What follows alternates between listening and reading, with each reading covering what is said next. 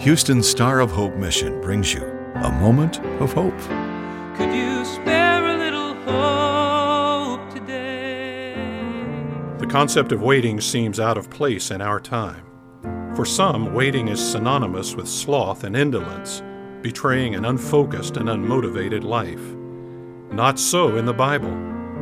Isaiah 40, verse 31 declares that they who wait upon the Lord shall renew their strength. They shall mount up with wings like eagles. They shall run and not be weary. They shall walk and not faint. One commentator put things this way God is never in a hurry. Don't steal tomorrow out of God's hands. He is never too late. Learn to wait. This is Dick Drury.